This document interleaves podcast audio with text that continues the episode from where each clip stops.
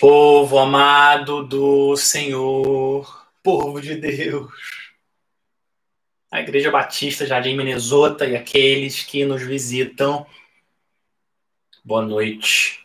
Que a graça, paz, misericórdia do Senhor seja derramada na vida de cada um de vocês.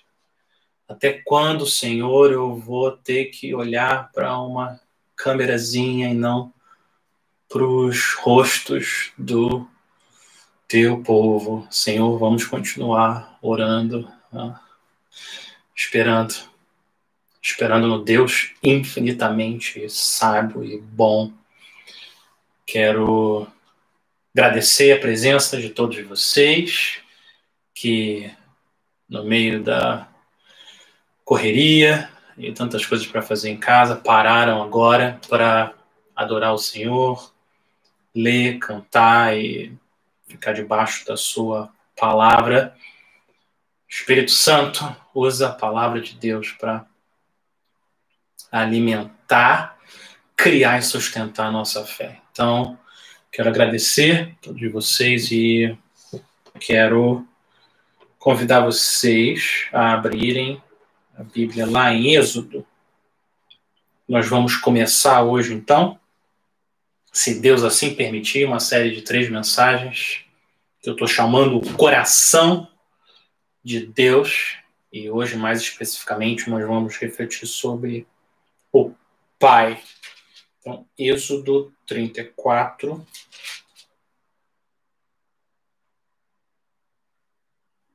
Êxodo 34, eu vou ler. Eu vou ler o 6 e o 7. Tá bom? Eu vou ler Êxodo 34, os versículos 6 e 7. Eu vou orar e nós vamos meditar juntos nessa importante passagem. Deixa eu ver se está tudo certo aqui.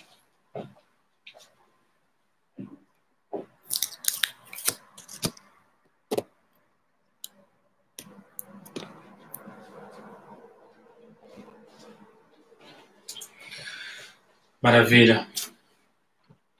Povo amado do Senhor.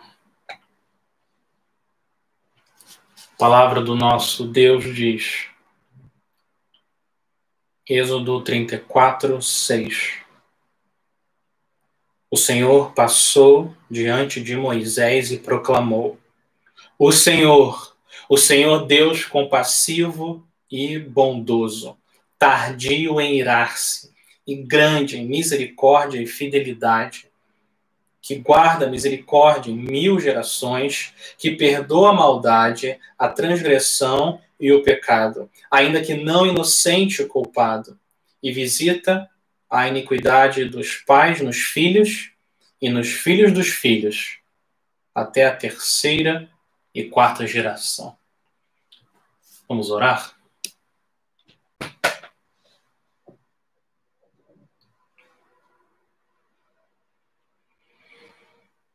Pai, nós chegamos diante do Senhor tal qual estamos,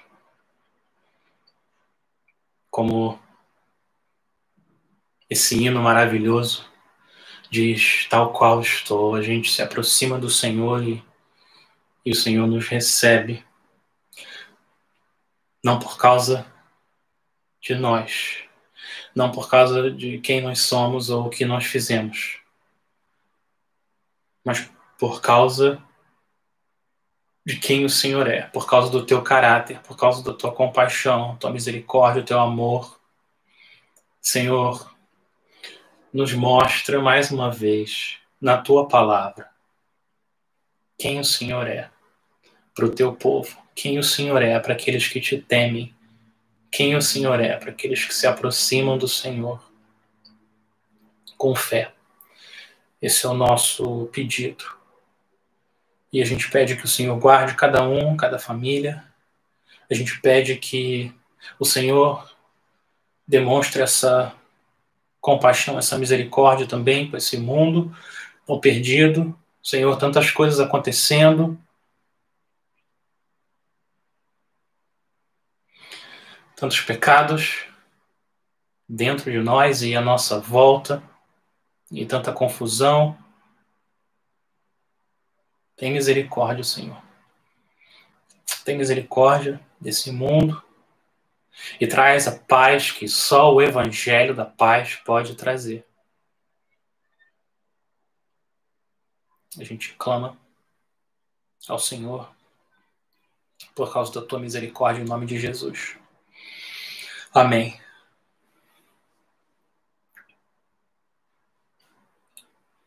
Como Deus é? Quem é Deus? Quem é Deus no mais profundo do seu ser? O que, que Deus ama fazer? Como que Deus reage? Qual que é o impulso de Deus com aqueles que se aproximam dele em fé e confiança? O que faz Deus ser Deus?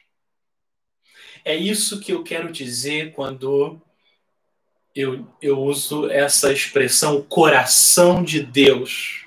Quando eu e você, quando nós ouvimos essa palavra coração, a gente pensa naquela imagem, né? aquele, aquela, aquele formato característico, vermelho, e a noção que vem à nossa mente é essa noção de sentimento quando a gente pensa no coração. Mas eu estou usando a palavra coração aqui num sentido mais abrangente, no sentido que as escrituras usam a palavra coração. Nas escrituras, na Bíblia, coração é o centro controlador de todo o nosso ser. Ele inclui os sentimentos, sim, mas inclui também todos os nossos pensamentos, a nossa vontade, tudo que a gente faz e fala, tudo que nós somos, flui do nosso coração. Por exemplo, Provérbios 4, 23 diz: De tudo que se deve guardar, guarde bem o seu coração, porque dele procedem as fontes da vida. As fontes da vida. Então, quando eu falo coração de Deus, o que eu quero dizer é quem Deus é em seu perfeito e santo ser. Não não uma ideia sentimentalizada de quem Deus é. Uma outra coisa que eu quero esclarecer também, já de início, é que eu não, eu não estou dizendo que é possível nós conhecermos todo o ser de Deus olhando para esses versos em Êxodo 34. Não é isso. Mas o que eu quero fazer com vocês essa noite é olhar para essa passagem chave da Bíblia para que nós conheçamos mais a Deus. Prova de que essa passagem é muito, muito importante, que é uma passagem chave em toda a Bíblia, é que ela é citada em vários outros trechos da Bíblia Vários salmos se referem a Êxodo 34, 6 e 7.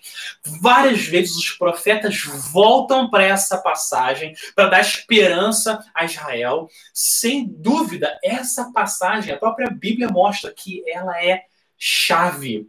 Israel considerava essa revelação de Deus como uma revelação central de quem Deus é. Deus é santo. Santo, santo, como Isaías 6 nos diz, os serafins ali clamando uns aos outros. Deus é santo, sim, ele é puro, separado de tudo que ele criou, sim. Mas a pergunta é: como que essa santidade de Deus se manifesta com o seu povo? Como que o coração de Deus reage?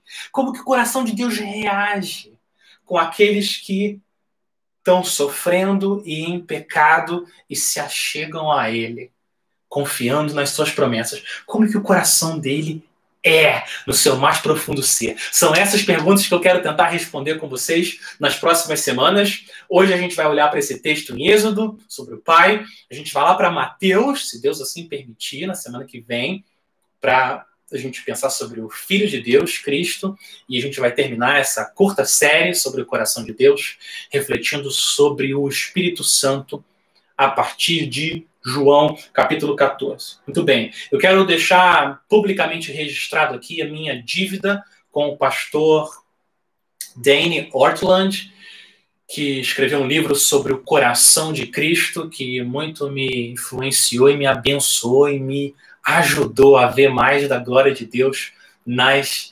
Escrituras. Muito bem, Êxodo 34 está num contexto.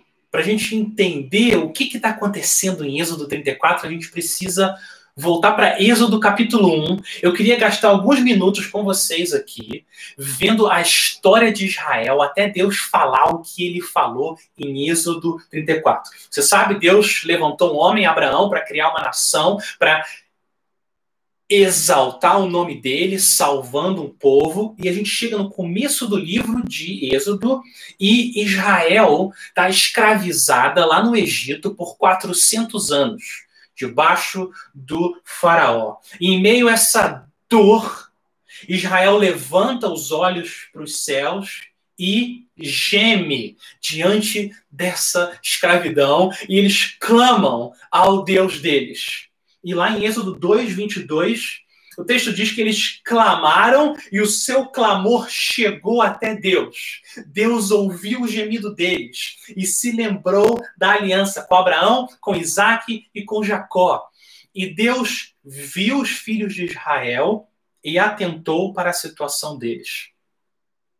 Israel clamou, Deus ouviu e Deus respondeu, e a resposta de Deus foi um homem, um salvador, chamado Moisés. Deus dá poderes para esse homem, ele derrama pragas no Egito para libertar o seu povo. Ele carrega o seu povo, então, até o Mar Vermelho, ali, o povo de Deus encurralado. Deus abre o Mar Vermelho usando Moisés, esse homem. Milhões de israelitas atravessam em terra seca pelo meio do mar chegam do outro lado, quando os egípcios vão passar, Deus fecha o mar. Deus salvou o seu povo e julgou os seus inimigos. Deus prometeu que ia lutar por Israel e Deus venceu. Aonde quer que Deus entre para lutar, ele sempre vence. Foi isso que aconteceu. O povo de Deus chega do outro lado e qual é a primeira coisa que eles fazem quando eles chegam do outro lado? A primeira coisa que eles fazem é cantar. Eles cantam a Deus. Lá em Êxodo 15, eles começam a cantar sobre as maravilhas desse Deus. Deixa eu ler alguns trechos dessa música. Êxodo 15. Cantarei ao Senhor porque ele triunfou gloriosamente, lançou no mar o cavalo e o seu cavaleiro. O Senhor é a minha força e o meu cântico, ele se tornou a minha salvação. Este é o meu Deus, portanto eu louvarei. Ó Senhor, quem é como tu entre os deuses? Quem é como tu, glorificado em santidade, terrível em feitos gloriosos, que operas maravilhas? Quem é como Deus? Ninguém. E depois dessa grande salvação, Israel ali celebrando as maravilhas do que o Senhor fez por eles. Você imagina que esse povo agora vai confiar em Deus de todo o coração. Mas não é isso que acontece. Depois de três dias, não três anos, nem três meses, depois de três dias, esse povo começa a se voltar contra Deus e reclamar: O que nós vamos beber? Nós vamos aqui ficar nesse deserto morrendo de sede. Deus fala para Moisés jogar um pedaço de madeira ali no mar e as águas que antes eram amargas se tornam doces, e Deus supre a sede do seu povo. Passam mais alguns dias, não anos, não meses. Passam mais alguns dias, de novo, o povo começa a reclamar contra Deus. Êxodo 16, 3. Quem nos dera tivéssemos morrido pela mão do Senhor na terra do Egito, quando estávamos sentados junto às panelas de carne e comíamos pão à vontade. Pois vocês nos trouxeram este deserto a fim de matarem de fome toda esta multidão. Olha isso! Olha o que, que Israel está dizendo. Eles eram escravos, trabalhando quase até morrer debaixo do sol. E agora Eles estão olhando para o passado lá no Egito como se fosse um tempo bom e reclamando do que está acontecendo agora. Mas Deus, compassivo, misericordioso, ele responde e diz: Eu vou fazer chover pão do céu durante a manhã para alimentar esse povo, e vou trazer carne à tarde para alimentar esse povo. E Deus manda o maná, e Deus cuida daqueles que ele escolheu. Deus mostra o seu cuidado de novo. Agora eles aprenderam. Agora eles vão amar e confiar em Deus. Certo? Não, não. Passam mais alguns dias. Não anos, não meses, dias. E de novo eles murmuram contra o Senhor. De novo, Moisés, nos dá água para beber. Você nos tirou do Egito para nos matar de sede aqui nesse deserto. E o povo ameaça apedrejar Moisés. Moisés vai até o Senhor, clama: Senhor, Senhor, faz alguma coisa. Deus de novo responde. Deus fala: Moisés, pega a vara, pega a vara que você usou para ferir o rio Nilo, bata naquela rocha e vai sair água da rocha para matar a sede do povo. É o que Moisés faz. Moisés pega a vara, bate na rocha, sai água, tudo quanto é lado, e, de novo, o povo é saciado. Até que eles chegam no Sinai, no Monte Sinai, Deus fala só para Moisés subir. Deus deixa claro que ninguém deve chegar perto do monte, nem encostar no monte. Se alguém ou algum animal encostar no monte, na hora vai morrer. Mas o escolhido pode ir até a presença de Deus, Moisés. E Moisés sobe e começa então lá em cima trovões, relâmpagos, nuvens espessas, fumaça, um barulho ensurdecedor de trombeta. Deus está se encontrando ali com Moisés e muitos de vocês conhecem a passagem. Deus dá os dez mandamentos para Moisés. Logo depois o povo responde: Tudo que o Senhor disser, nós faremos nós vamos obedecer ao Senhor. Mas o que acontece é que Moisés está demorando a descer e o povo de novo fica impaciente. Chamam Arão, sacerdote, e dizem a Arão, lá em Êxodo 32, Faça um Deus que vá diante de nós, pois quanto a este Moisés, o homem que nos tirou do Egito, não sabemos o que lhe aconteceu. Eles não sabem o que aconteceu com Moisés e não sabem o que e não sabem quem Deus é. Eles se esqueceram de quem é o seu Criador, quem é o seu Salvador, quem foi que tirou eles da escravidão do Egito, abriu o mar, deu pão, carne, água, proteção. Eles se esqueceram quem Deus é, viraram as costas para Deus e pedem para o sacerdote fazer um bezerro de ouro para eles adorarem esse falso Deus. E agora parece que a paciência de Deus chegou no limite e começa também um diálogo entre Moisés e Deus até chegar ao nosso texto. Então, se você não está ainda, volta um capítulo, Êxodo 33. Começa esse diálogo entre Moisés, o mediador, e esse Deus santo.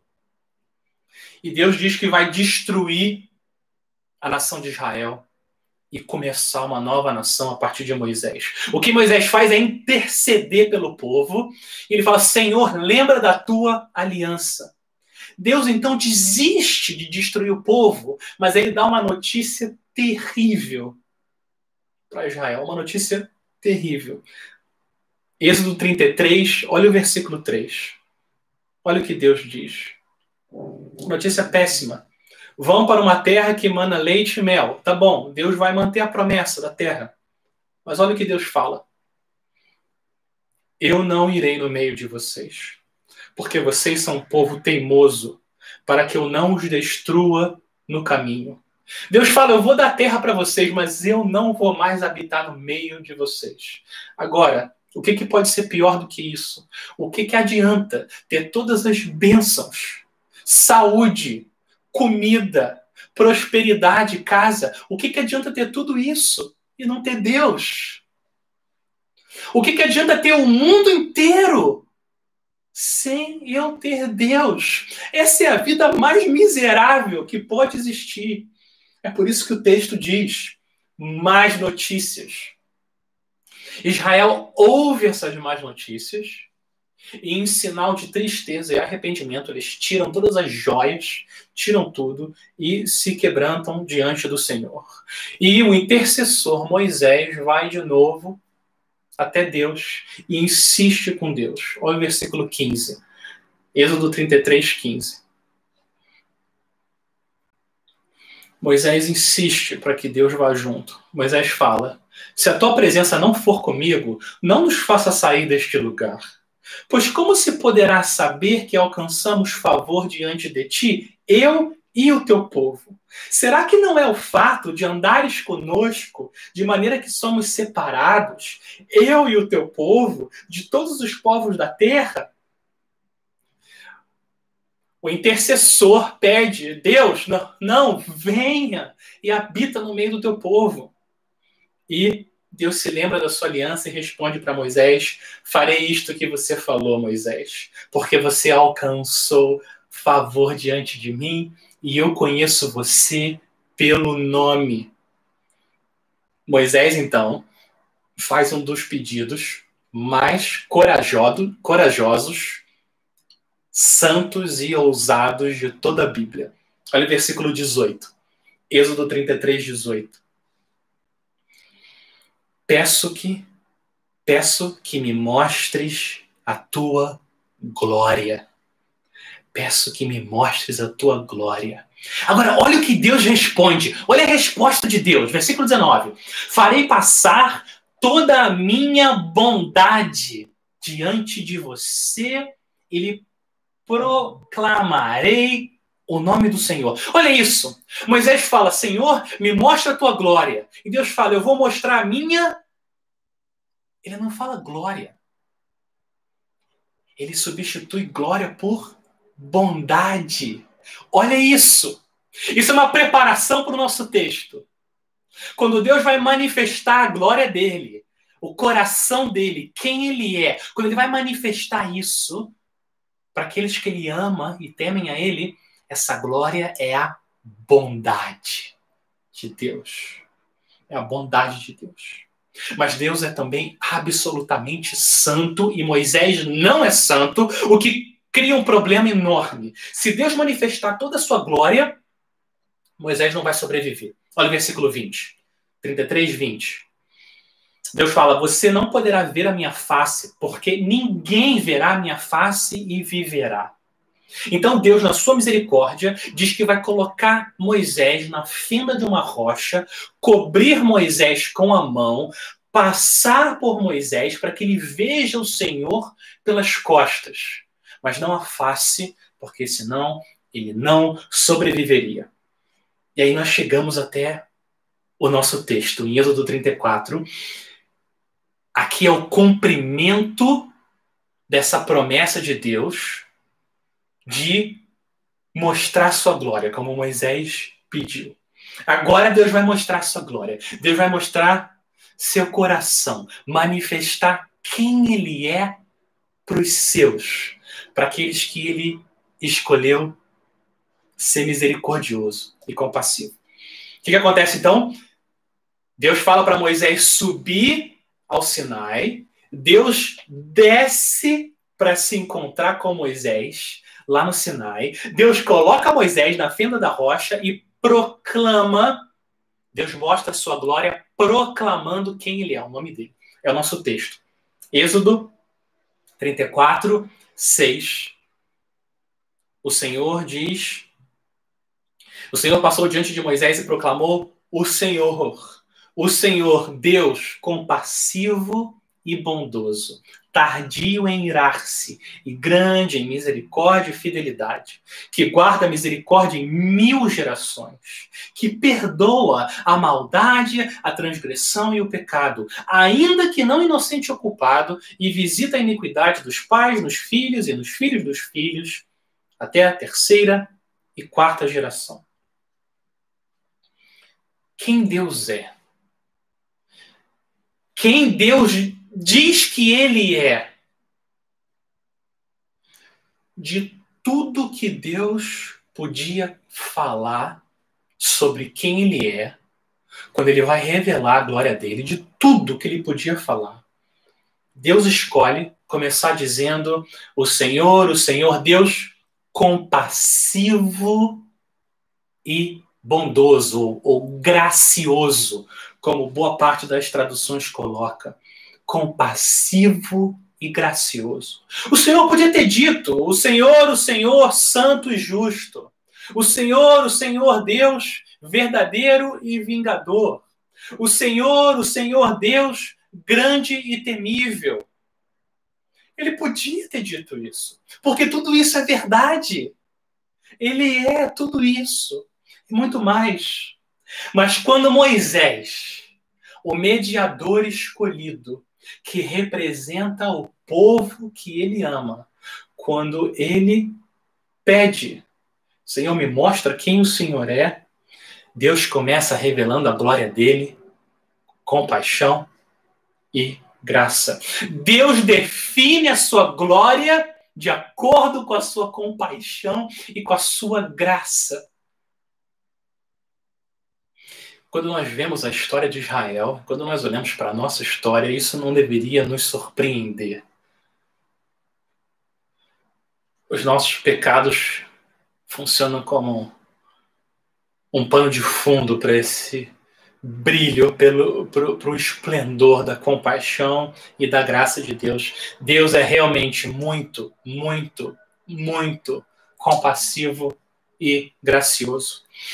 Quando Deus vai proclamar quem ele é, quando Deus vai começar o sermão dele sobre ele próprio, Deus começa dizendo: Eu sou compassivo e gracioso. Esse é o meu coração para o meu povo. Ele continua, ele continua dizendo quem ele é. Êxodo 34, 6. O Senhor, o Senhor Deus compassivo e bondoso, tardio em irar-se. Tardio em irar-se. Deus é paciente. Deus tem o pavio longo, como algumas traduções antigas dizem, Deus é longânimo. Deus é longânimo, ele é muito paciente. Deus não está com o dedo no gatilho, pronto para disparar julgamento. Não. Deus precisa ser provocado para derramar ira.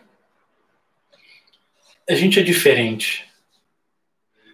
Não é verdade? Quantas vezes a gente precisa só de pouca coisa para a faísca da ira queimar nos nossos corações. É alguém falar alguma coisa que a gente não gostou, fazer algo que não era o que a gente estava imaginando e pronto, a gente vê ira borbulhando no nosso coração. Deus é diferente. Deus é santo. Deus é santo. Parte da santidade de Deus é a sua paciência, é ser tardio em cirar parte da sua infinita glória é o fato de que ele responde com paciência e graça àqueles que pecam contra ele. No menor sinal de arrependimento, pedido de perdão, a gente vai abrir a boca para confessar nosso pecado, Deus já perdoou. A gente começa a correr em direção à casa do Pai, voltar a casa do pai depois de ter esbanjado toda a honra dele e Deus já vem correndo em nossa direção. O pai vem correndo em nossa direção para nos perdoar. Esse é o Deus da Bíblia. Mas ele continua, ele fala mais sobre ele próprio. Quem Deus é? Ele continua, versículo 6. Ele é tardio em irar-se e grande em misericórdia e fidelidade, ou amor leal e fidelidade. Essas duas palavras juntas são usadas várias vezes na Bíblia para descrever a aliança que Deus fez com Israel, o compromisso, o pacto, o casamento inquebrável que ele fez entre ele e o seu povo. Esse povo rebelde e teimoso. Israel é infiel, Deus é fiel. Israel abandona o Senhor, vira as costas e busca outros deuses. O Senhor vai atrás da sua esposa, não desiste dela, mantém o seu compromisso, o compromisso da aliança, até o fim. E quanto de misericórdia e fidelidade existe nesse Deus? Quanto?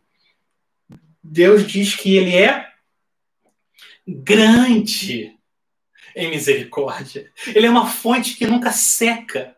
As misericórdias do Senhor se renovam a cada manhã. Isso é boa notícia, a gente precisa.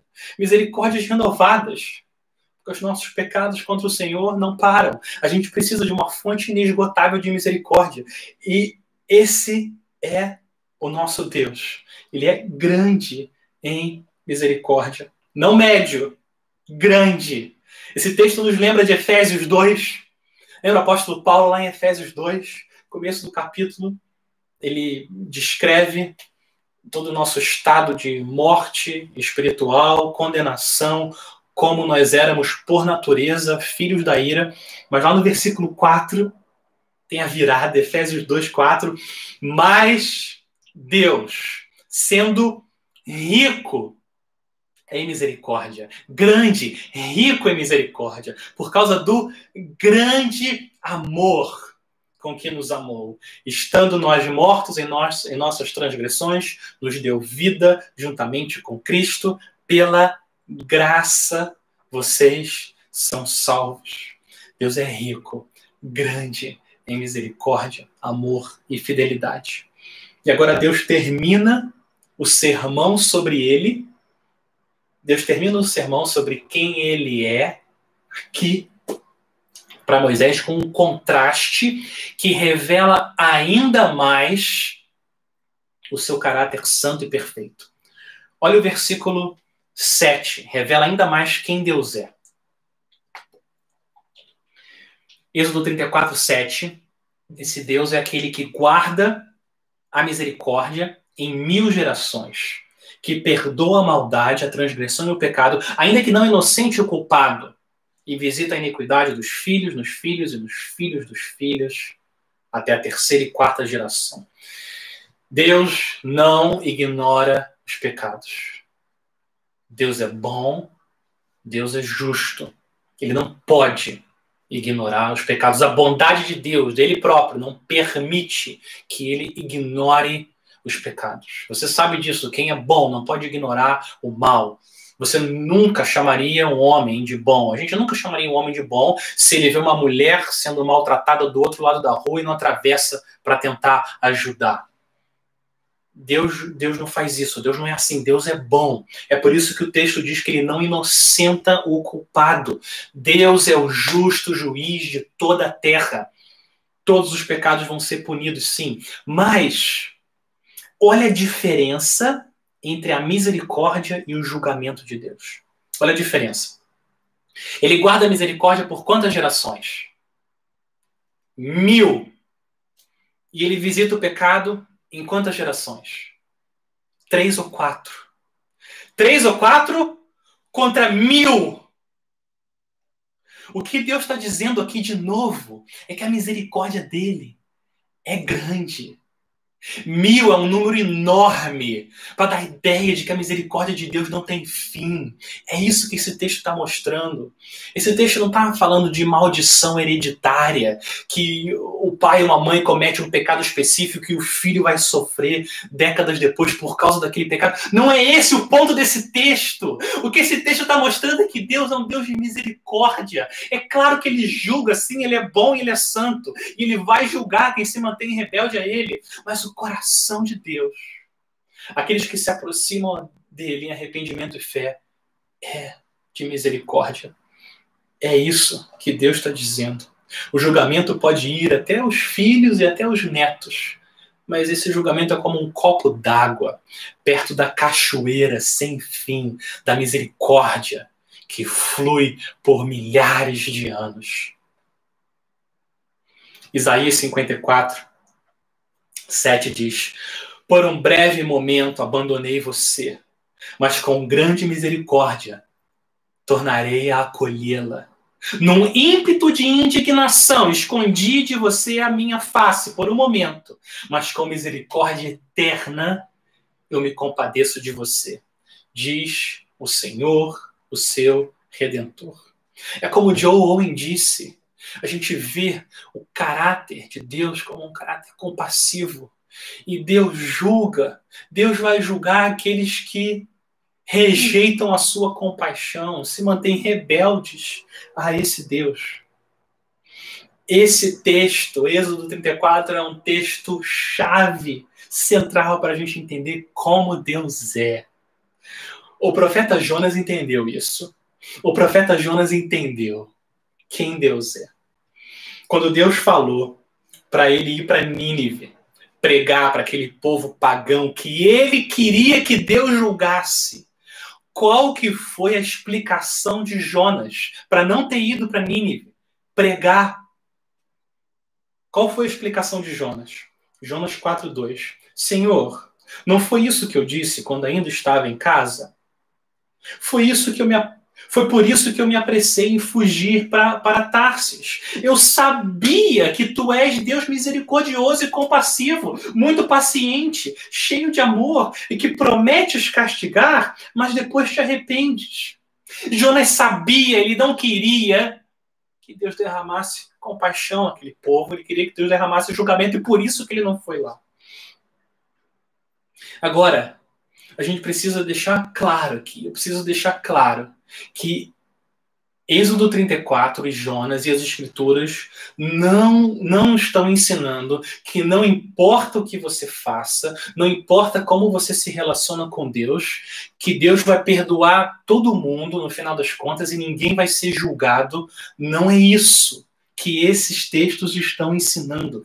A Bíblia inteira mostra não é essa imagem de um Deus que não julga. Deus vai julgar, sim, todo o pecado. Mas o que esse texto mostra em Êxodo é que aqueles que vão até o Senhor, arrependidos, quebrantados, confiando nas suas promessas de salvação, eles podem ser os piores pecadores do mundo.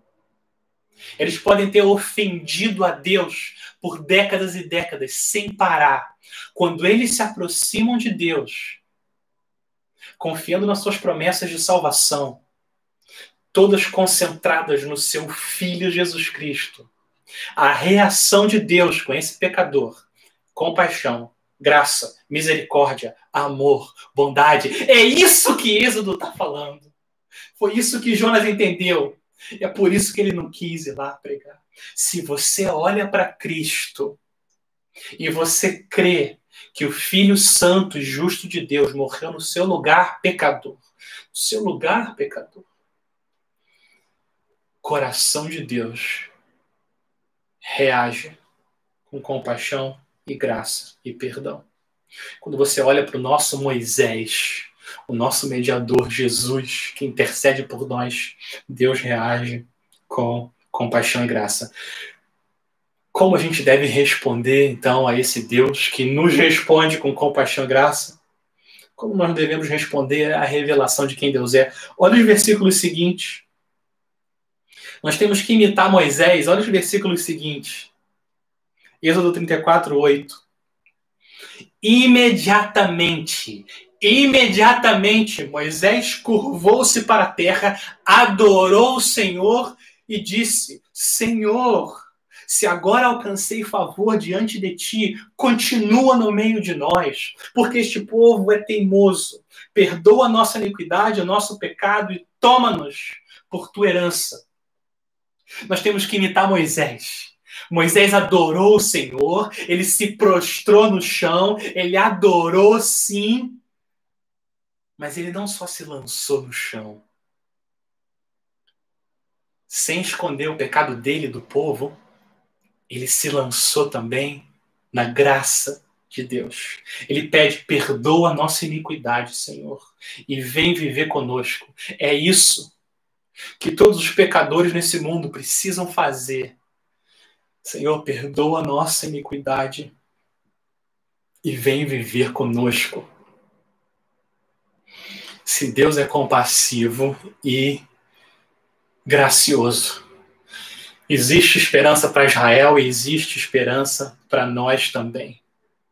A gente olha a história de Israel e toda essa teimosia e rebelião, e se a gente não toma cuidado, a gente pode ser enganado e achar que esse tipo de reação contra Deus ficou no passado, mas não. Essa tentação de se rebelar contra Deus não morreu no deserto do Sinai. Ela continua dentro de cada um de nós. O coração humano não mudou. Muita coisa mudou nesses milênios, mas o coração humano naturalmente não mudou. Nós somos como Israel. Por que, que Deus me dá de beber, de comer, me dá abrigo, ele cumpre todas as promessas que ele faz para mim e eu continuo lutando contra a minha insatisfação.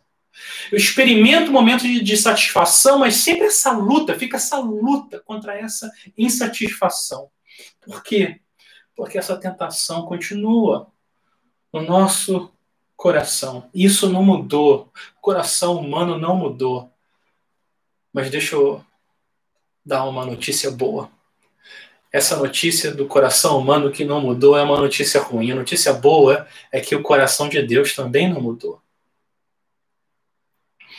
Deus continua sendo o mesmo Deus de Êxodo 34, 6. Deus continua sendo compassivo, gracioso, tardio em cirar, grande em amor, leal e fidelidade. Ele envia o nosso Moisés, nosso mediador Jesus, para interceder por nós e é com essa confiança em Cristo, não em mim, que eu chego até o Senhor e peço perdão. Essa é a minha esperança, minha confiança, minha certeza que Deus vai olhar para Cristo e me perdoar. Povo de Deus, povo de Deus, nada pode transformar mais a sua vida do que você conhecer quem Deus é. Nada, nada. Nada tem mais influência na sua vida, nos nossos anos aqui, do que conhecer quem Deus é. Saber como é o coração de Deus para com o seu povo. Quando vem o desemprego, quando vem a doença, quando vem a dificuldade, Vem junto a pergunta: por que, Senhor? Por que isso? Por que eu? Por que agora? E vem junto pensamentos falsos sobre quem Deus é.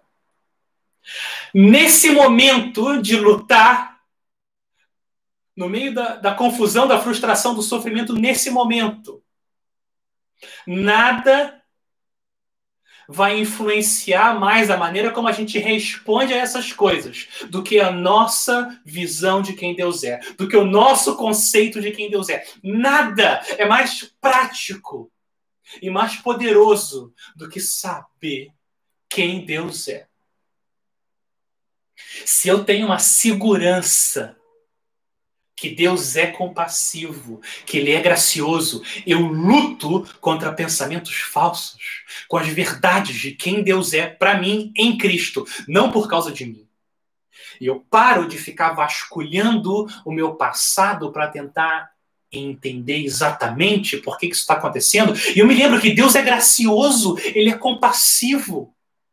Ele é bom, a glória dele é a bondade dele. E ele está usando isso aqui porque ele me ama. Ele está usando isso que está acontecendo na minha vida, porque ele me ama e porque ele habita comigo. Foi isso que ele prometeu. Conhecer o coração de Deus afeta o nosso coração. Todo esse texto aqui gira em torno do pedido de Moisés para mostrar a glória dele. E Deus diz que não vai mostrar a face dele, vai mostrar só as costas. Porque ele não pode mostrar a face dele, senão Moisés seria destruído. Mas centenas de anos se passam e Deus acaba mostrando a sua face, a sua glória. João, capítulo 1, versículo 14, diz que o Verbo, Jesus, se fez carne e habitou entre nós, cheio de graça e verdade. Compaixão e graça, e aqui João fala graça e verdade.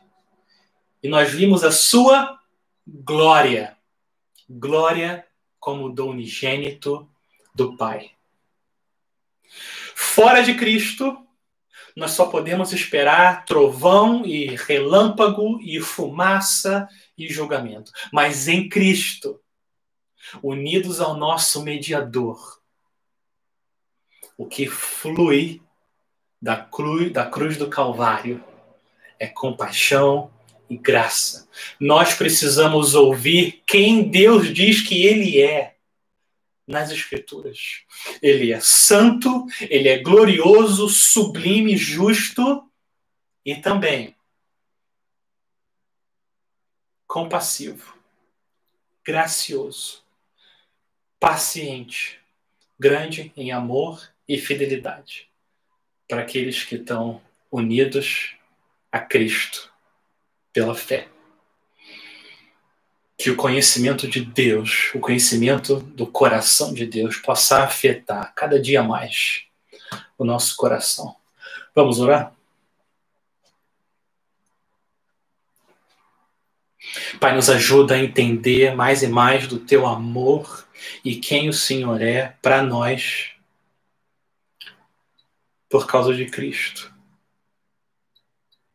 Não por causa do que nós fizemos ou somos, mas a segurança do teu amor por nós está em Cristo, a nossa rocha. Nos ajuda, Pai, a lidar com tudo que acontece na nossa vida, olhando para quem o Senhor realmente é. O nosso Deus de compaixão e graça. Esse é o nosso pedido para a tua própria glória para o bem do teu povo. Amém e amém. Povo de Deus, que a graça do Senhor Jesus e o amor de Deus e a comunhão do Espírito Santo estejam com todos vocês. Amém.